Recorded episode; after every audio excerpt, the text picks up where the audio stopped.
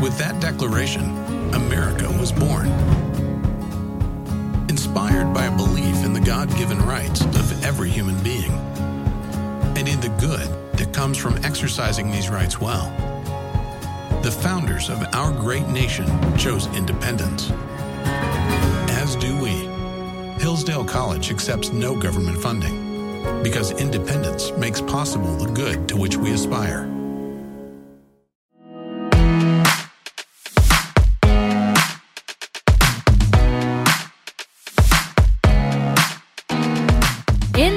That saw Gentleman Jack get recommissioned for a second series, Love Island improve its aftercare, and the Prime Minister break down in tears live on telly, this is Series Linked.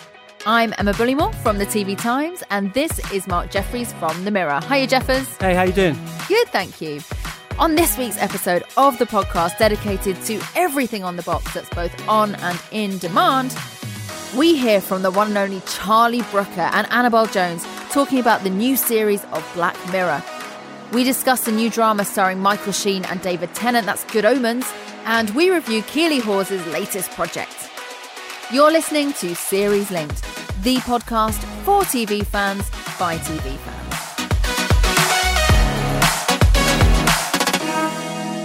Hi Jeffers, how are you doing? Yeah, good. Thanks. How's it going? Good, thank you. Very excited about the Downton Abbey trailer that they just released. I think that's going to be good. Yeah, I think a lot of people have been missing Downton for the years it's been off ITV. It's a bit strange, isn't it, having the idea of a big screen movie because they were always sort of feature length. I think at Christmas time, it, it always felt like it was a bit of a film for most people anyway. But some of the cast have been speaking this week. I did speak to Jim Carter briefly about the movie. Can't say too much about the plot, obviously, but the impression he was given is they've gone sort of for all bells and whistles. There's going to be perhaps bigger effects. They've obviously got a big budget.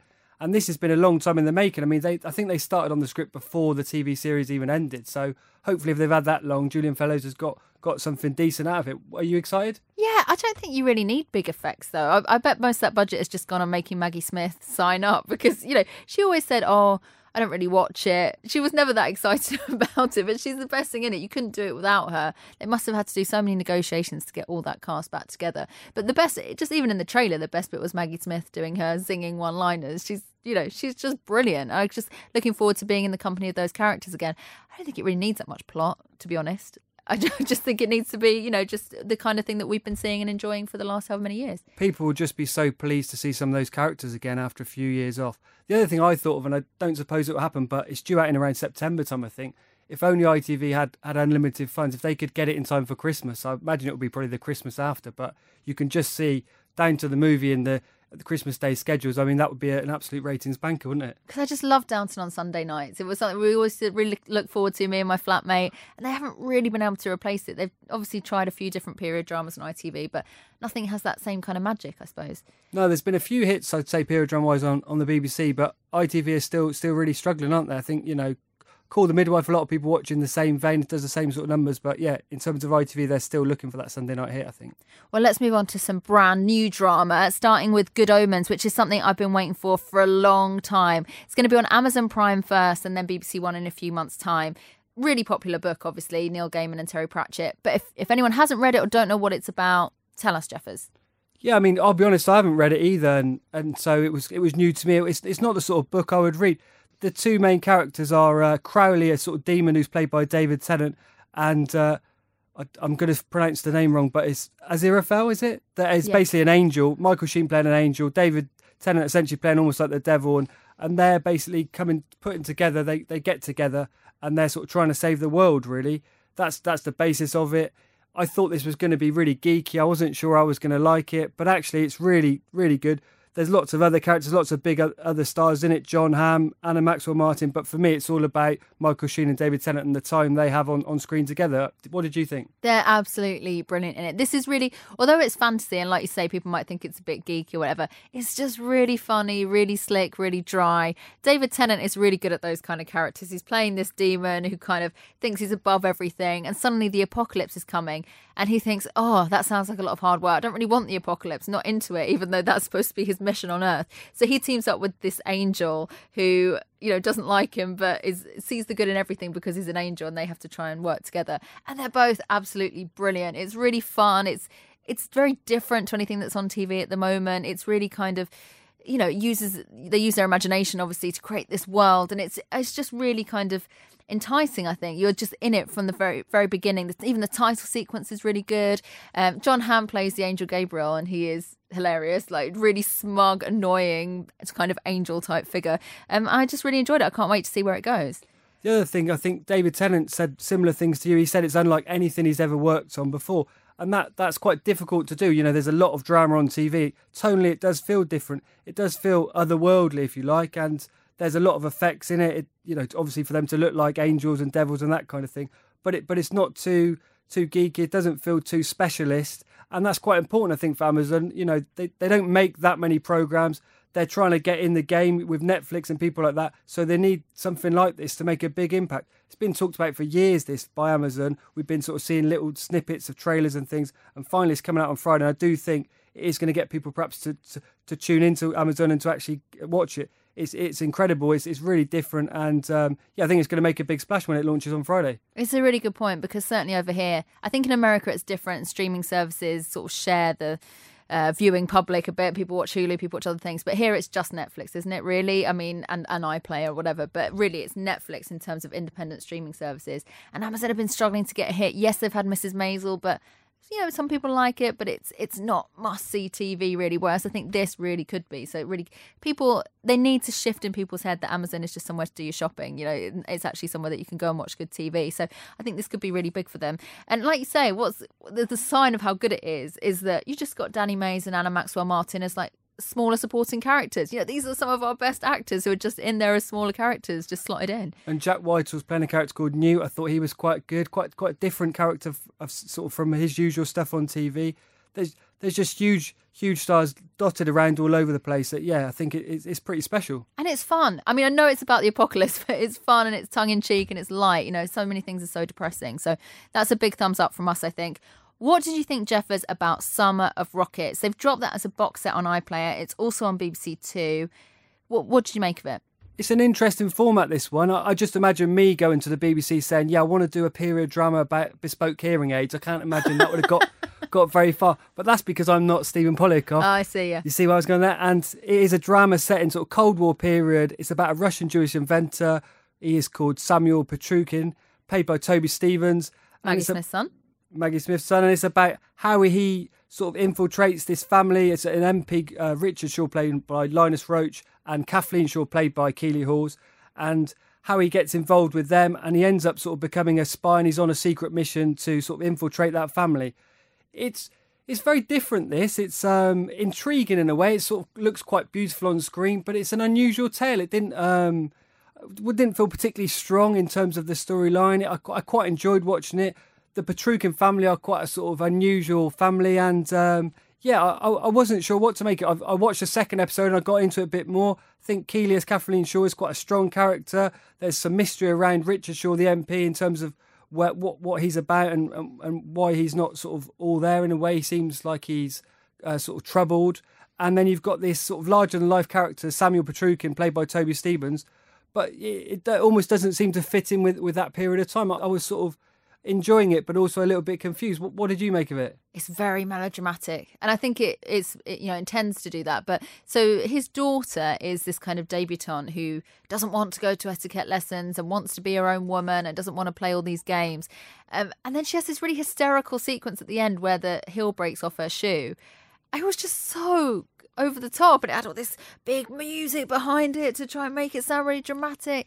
I just, I was like, oh, calm down, love. Like, just, I don't know. I just didn't really I wasn't really buying it. Keeley's great as always, and you know the acting's pretty good in general. But I just it it feels very sort of well to do and the the dialogue is not very convincing it's like a stage play where you can sort of feel feel how it's written and the fact that it's storytelling rather than just you know naturalistic drama I, but yeah, but I didn't like. I didn't dislike it. It was, you know, it looked beautiful, and I was sort of interested in the story. You're right. I mean, it's rare to have something about someone selling hearing aids, but in a way, all credit to it. I like anything that I haven't seen before.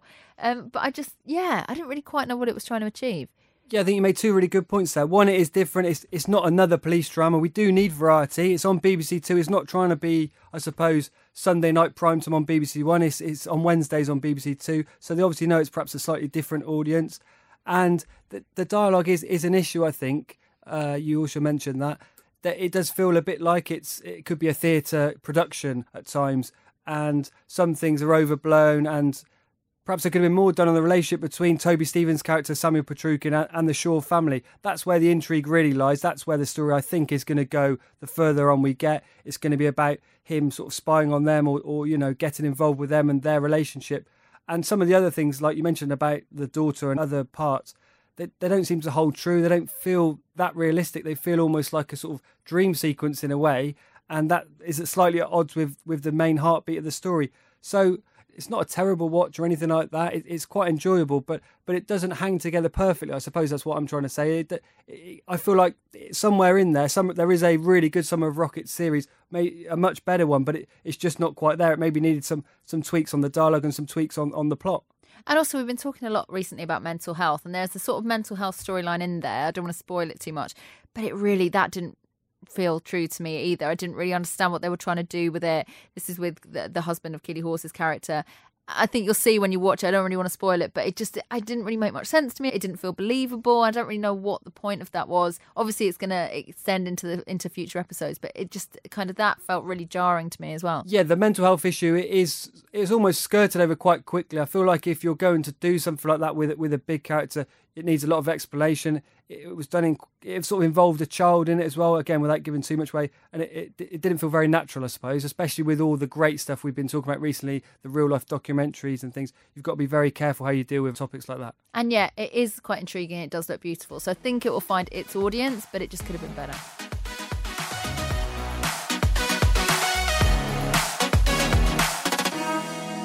So, Jeff, as we were talking last week about the fact that Black Mirror is back very soon with three brand new episodes, Miley Cyrus is going to be in one of them, Andrew Scott as well. And it is always a massive talking point when Black Mirror releases new episodes. So exciting. You were at the press event this week with Charlie Brooker and Annabel Jones. Very jealous. How was it? Yeah, it was really good. It was, and it was really interesting. It's quite a different episode. I'll talk a bit more about that in a minute. But the main takeaway really is uh, they've managed to get Miley Cyrus on an episode of Black Mirror. You, you look up her sort of stats. She is a massive global star. She's she's worth over two hundred million pounds. You know she doesn't need to do stuff like this. So I was ju- just to actually see her on there, and it's not a bit part by any means. She is the lead role in this episode, which is called Rachel, Jack, and Ashley too. It's just incredible. And afterwards, we did manage to speak to Charlie Brooker and Annabel Jones about how they managed to actually get Miley on the show. I still can't believe it. You know, you say, "Oh my God, it's Miley Cyrus." Um, we were very lucky. Yeah. Yeah, we uh, like after the script was written, we were we were just discussing who could play the part of an international pop star, and we sort of thought, well, in a dream world, it would be somebody like Miley Cyrus, uh, but we thought that was f***ing stupid talk, and that we might as well be wanting to sort of I don't know. Um, resurrect Oliver Reed or something. Don't- Oliver Reed, he'd be terrible in the role. that wouldn't work. But um, like literally an impossible sort of request. But we've also figured that we had nothing to lose by by trying to get the script to her. Apart from our pride. Apart from our pride. But we thought we'd just be ignored, to be honest. Um, and and we we but we got the script to her, and it turned out that she'd seen the show and liked it, and read the script and liked it. And then before you knew it, we were having a Skype chat. That's and then and then she said she'd do it. Yeah, I think you know she just she read the script and as you can imagine there was quite a few things in the script that she identified with, Right. and uh, and you know she's got a very sarcastic sense of humour. She's very acerbic, she's very funny, and she delights in you know and subverting things. You know her whole career has been about you know the Disney pop star who tries to carve out her own identity and as a result has you know faced a lot of opposition from her label and her fans in some respect so she's been on that journey so she found it hilarious she hmm. was like oh my god i'm gonna have so much fun with this I seem to remember she said like, "Oh, it'll piss people off, and pissing people off is kind of my thing." That's right. Right, so she's playing a pop star. Is she any good in it? She is pretty good, actually. I was I was surprised. I was I know she's done a bit of Disney before, but this is quite a different level, isn't it? You know, a Charlie Brooker script. She's playing a pop star called Ashley O. She's got purple hair. It could easily be Miley from ten years ago, I guess. It that and that's the beauty of her taking the part, I suppose. She she is this pop star, and she's having to conform to a lot of a lot of things. She's not allowed to swear, kind of thing. She's got this manager character who is is very much on her back and watching everything she does. And so I guess for her, it was that part of the certainly the first half of the episode probably not too difficult for her to play. It's probably playing herself from a former life almost. And can you tell us anything about the plot? Anything about what weird technology she's c- confronted with, or is it all under lockdown? Well, we- we're not officially supposed to review it for another week or so, but the pictures are out there of, of a, one of her co-stars with a with a small sort of robot with with a purple wig as well. So I think you can work out that's obviously a sort of robot version of Ashley O, and that's something that the fans in in the show can can buy. And so um, there, there's some incidents, and, and that has quite a big part to play in it. So so it's kind of about technology, a usual Black Mirror theme, really.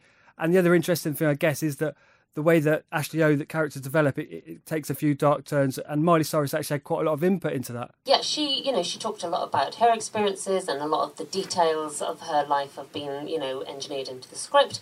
Um, and she had lots of thoughts on the music and the performance of the music and the look, and you know how um, how how the the relationship between the idol and the fan, you know, which is a very interesting and powerful relationship in today's world. You know, so that was something that really interested her because obviously she tries to be true to her fans, but you know there are often lots of um, artists where it's all very carefully managed, and you know the you know we touch on it in the film the idea of empowerment and the messages you know very powerful pop stars give to their fans and how you know we should be very careful how we manage that you know the messages we give and you see you know um, you see Rachel, you know, following, believing everything her idol says, and does it actually help her? You know, all of these. Yeah. So this is one of the uh, three episodes. That feels a bit tight to me, only having three. You know, usually at least have four. Yeah, the funny thing was when I, I tweeted out that the announcement about there being three episodes, and the main response from most of the fans was, "What three? What you know? Why aren't there ten or whatever?" But I think the problem is now Charlie and Annabel they're overseeing almost like films every time they make these now. This one's about an hour. And I think the budget and the time spent on creating some of the technology, even for some of the episodes, means that, that they take a long time to make. We obviously had Bandersnatch at Christmas as well. So it does take a, a lot of time to produce each one of these. Do we know anything about the other two episodes? So we've got one called Smithereens. That's with Andrew Scott.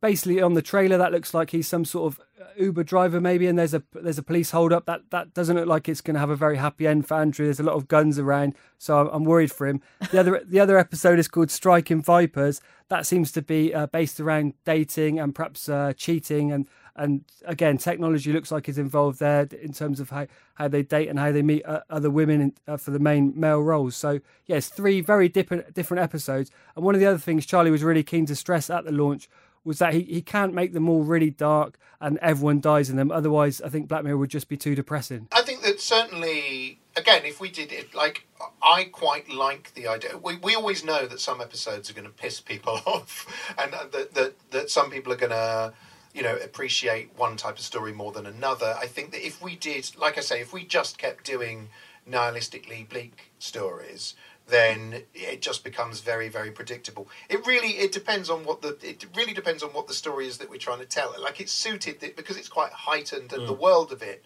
is quite a sort of silly glossy world in many ways. It it it made sense to us. There were so many sort of big flavors and elements in it that it made sense to take it in that direction. So sometimes it's like we like to go a bit pixar you know, um, and other times we like to go a bit Texas Chainsaw Massacre, and it really depends on our whim.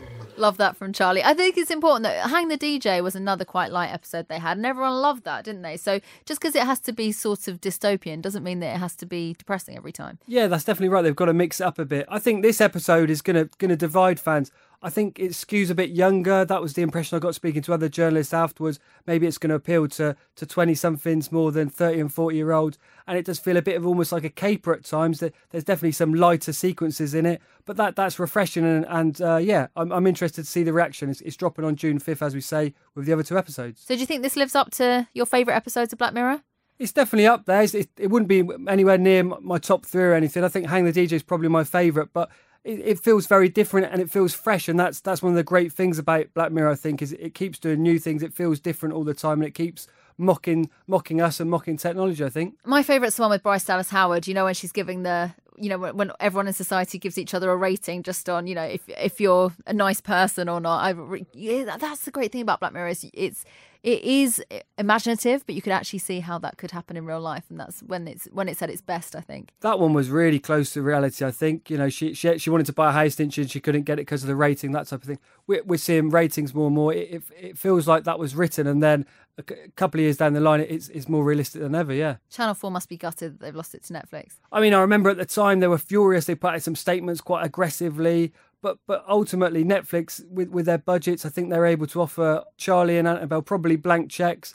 Um, uh, not quite blank checks, but you know, unlimited funding or, or, certainly huge budgets to make these shows. They do feel a lot of them now they're on a different scale to to the Channel Four ones, and uh, yeah, I, I, think it's been a good move, and, and everyone's really happy, except Channel Four, I suppose. You're listening to Series Linked. If you're enjoying the podcast, make sure you've subscribed and tell your friends where to find us too. Hello, podcasters. Are you hungry? I am. Well, actually, I always am. That's why I'm doing a new series called Out to Lunch with Jay Rayner, where I take interesting people to eat in a restaurant I reckon they'll like.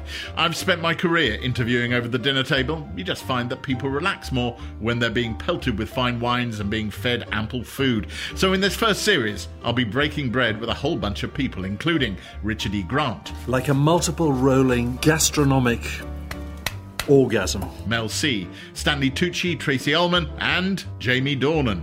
Out to lunch with Jay Rayner. Subscribe now wherever you get your podcasts. You know you don't want to miss an episode.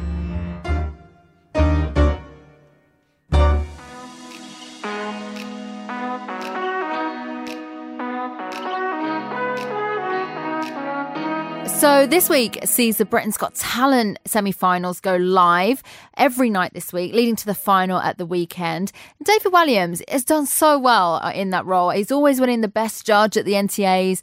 I don't know if, if he's quite the best judge. Jeffers, my big question to you is this. Who is the best TV judge of all time? Well, I'm sorry, David. I don't even think David's the best best judge on the panel. I'll be honest with you. Simon Cowell was the best judge, without question the best TV judge. I think we've all just got used to him a bit. He's been on there that long. We've heard all the phrases too much.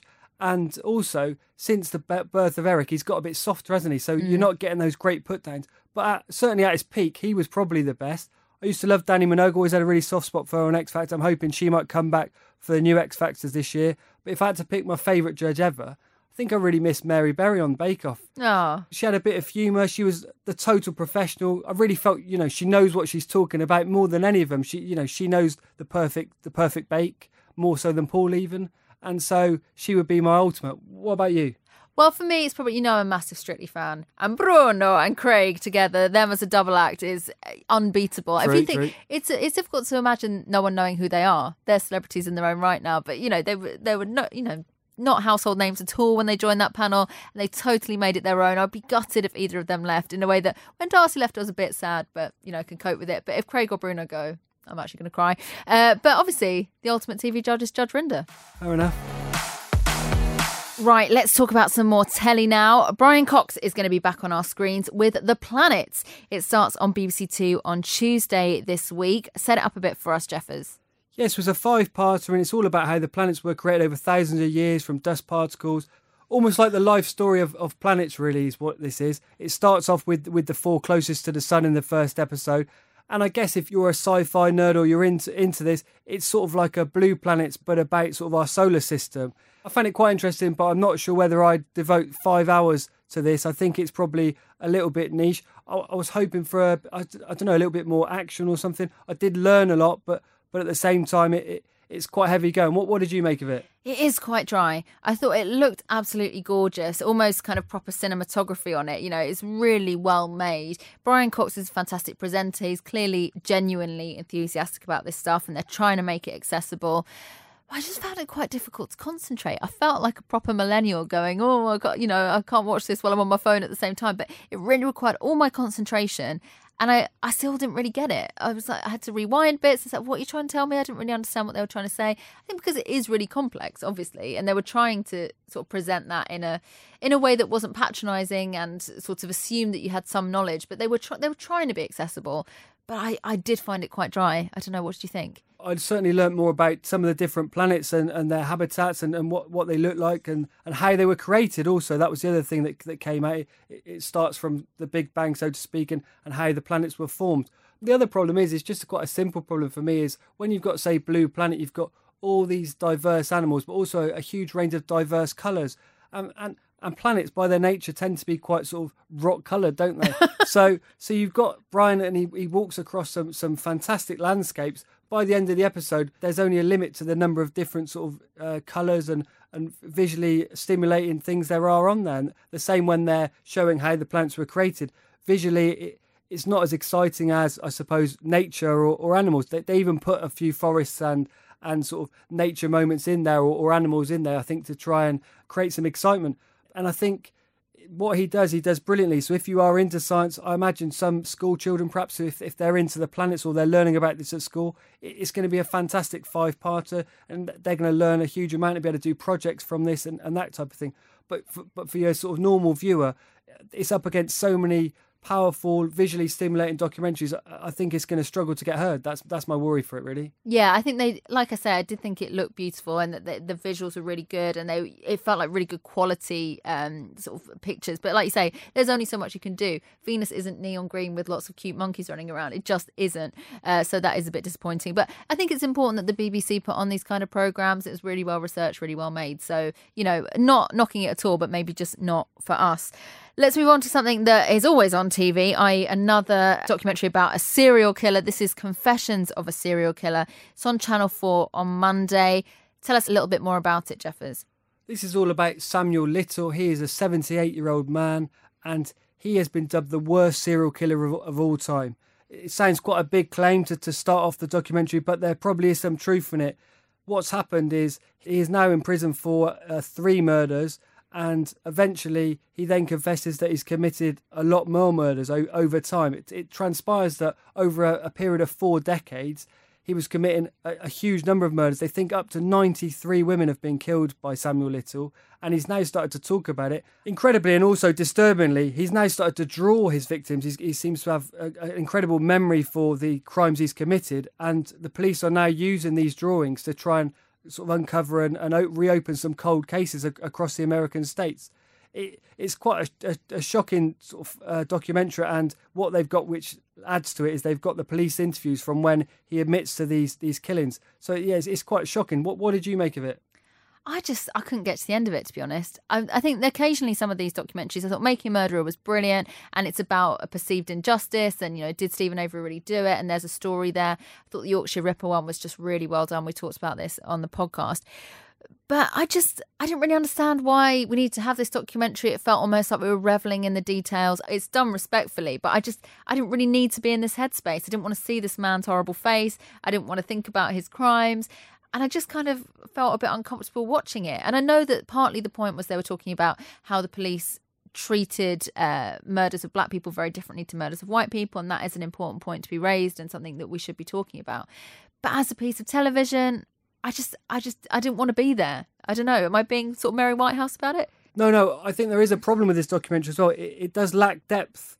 It seems to be made by a single guy or several guys and the one thing they've got, which no one has had before, are these tapes, uh, which is the conversation between Samuel Little and the police.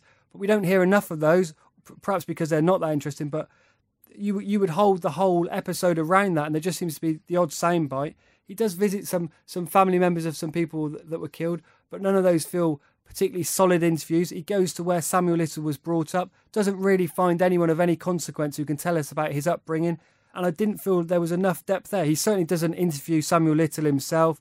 It it feels like um, a documentary that was made and sort of hung up on the fact that he is the worst serial killer of all time. We've got these tapes that you know that I think that probably does warrant a documentary, but I think it, it doesn't hang together perfectly by any means. I, I think you I can well understand that you, you, you didn't particularly enjoy it or get to the end. I think there probably was a good hour long documentary there I, am just not sure this is it, really. It's also calling it Confessions of a Serial Killer. It's making it glamorous, making it sexy, and that also puts me off. You know, I, I don't know. I know they have to make it some, give it a title that means people are going to watch, but I just found it a bit off-putting, really. Another thing that I found quite interesting, which reminded me of the Yorkshire Ripper um, documentary we talked about, where the the murders weren't taken very seriously. In this case, um, he, he murdered a lot of prostitutes, and in some of the states, they basically once they found out the person murdered was a prostitute, made no attempt to solve the crime. So in some cases, the family didn't hear from the police for several weeks, and then nothing was really done. So So it's really quite shocking in that sense, in terms of the state of America or how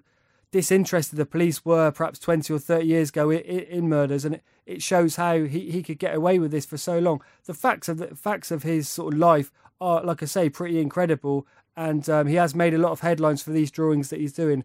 But but I think I didn't feel like we got particularly close to Samuel Little. I've read a few articles um, about him because I had to write some stories to this, and, and I didn't feel like I learned that much more from the documentary, other than hearing some chilling uh, stuff from his interviews. That there's not a full hour's worth of stuff there for me. Do you think this trend of watching stuff about serial killers is going to run and run? Do you think we're always going to be interested in it? Well, the TV channels can't get enough of it at the moment. This is the first one I've really noticed with this kind of headline, uh, this kind of title um, on Channel 4. But obviously on ITV, Piers does them a lot. Susanna's started to do things to do with murder as well. So they're quite common on there. And, and we've reviewed what, two, three, four on Netflix as well. So there's obviously some level of interest in them and they must be getting reasonable viewing figures. But they're not particularly a relaxing watch, are they? And, and I think there is there is a point where we're going to get too many of them. It seems like people have hit upon something that's successful or rates, and there's going to be lots and lots of them. But but I think they need to be used sparingly, and there needs to be a good reason to do them, or you need to to, to put them up and broadcast and when you have really good material um, to to fill out a full hour or a full series. Because otherwise, what we're in danger of getting is you know quickly put together ones that that, that aren't substantial and, and, and feel a bit pointless. Give me an episode of Bake Off any day. so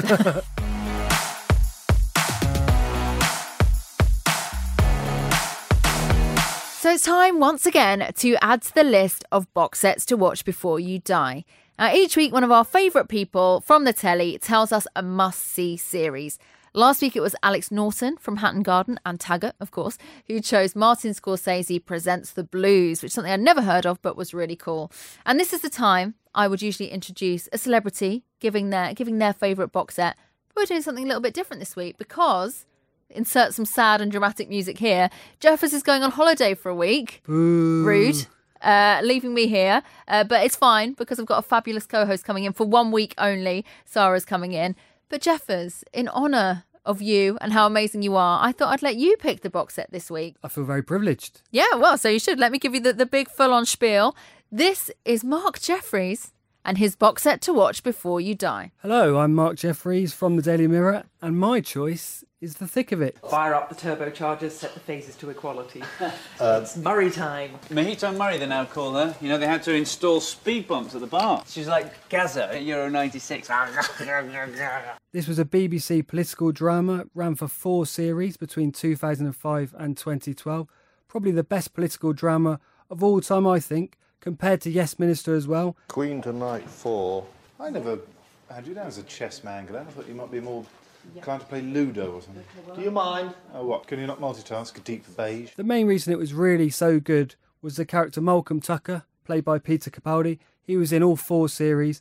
This sweary uh, media press officer, comparisons with Alastair Campbell, and he was just perfect, absolutely hilarious. If you want to take me up to the corner, that would be fine. Just try and take out that cyclist as you go in. I think he's shadow cabinet. The other thing that was great about it was for the first two series, you had the Right Honourable Hugh Abbott, played by Chris Langham. He then left under quite suspicious sort of circumstances and was then replaced. And normally, for a lot of programmes, that would be the downfall and it, and it would crash and burn. He was replaced by Rebecca Front, who played Nicola Murray, and we had two more really fantastic series. It was a real shame when this ended, to be honest with you, and it, it would be perfect again now.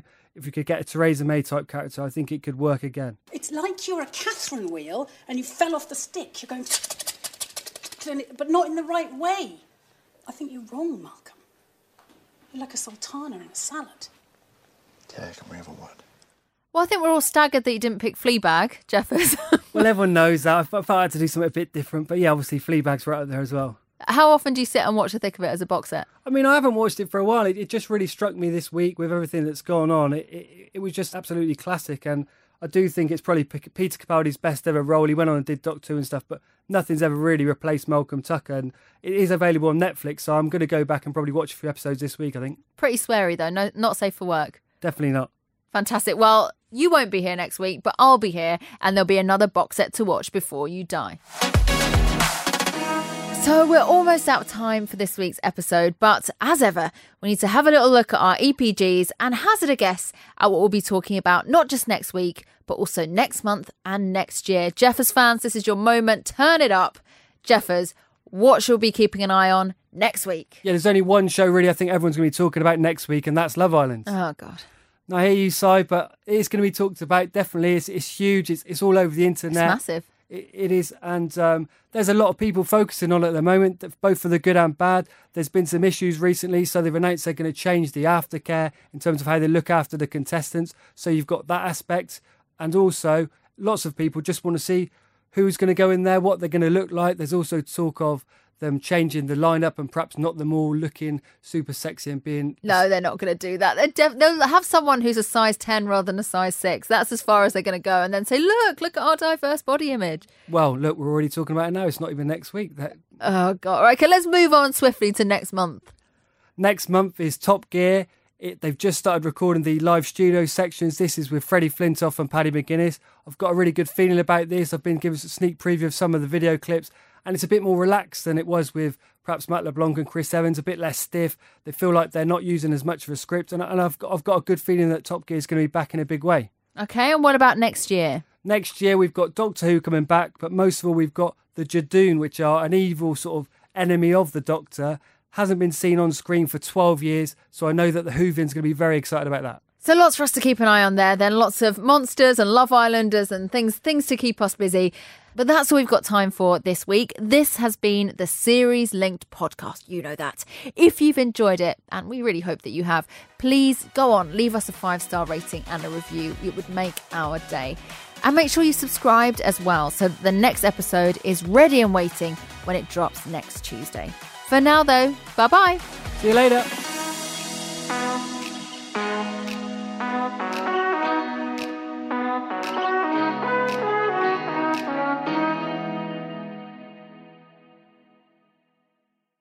Membership fees apply after free trial. Cancel anytime. Can I be real with you for a second? That goal you have to exercise and eat better, you really can do it, but nobody is going to do it for you. Nobody is going to push you out of bed to work out. Nobody is going to make you eat better. But here's the thing nobody has to because you can do it if you have the right tools and a community that cares about helping you get results. And that's us, Beachbody. Two and a half million people, each doing the Beachbody program that fits our own goals. Over 80 to choose from, some that take just 20 minutes a day. Nutrition plans that teach you how to eat healthy and still enjoy food. What we all have in common is we know it's not easy, so we help each other. It's as convenient as your TV or laptop, but you need to decide that you're worth it. That's why I'm inviting you to try our amazing Beachbody fitness and nutrition programs. Let us help you succeed. Here's how. Go to beachbody.com to claim your free membership and start feeling great.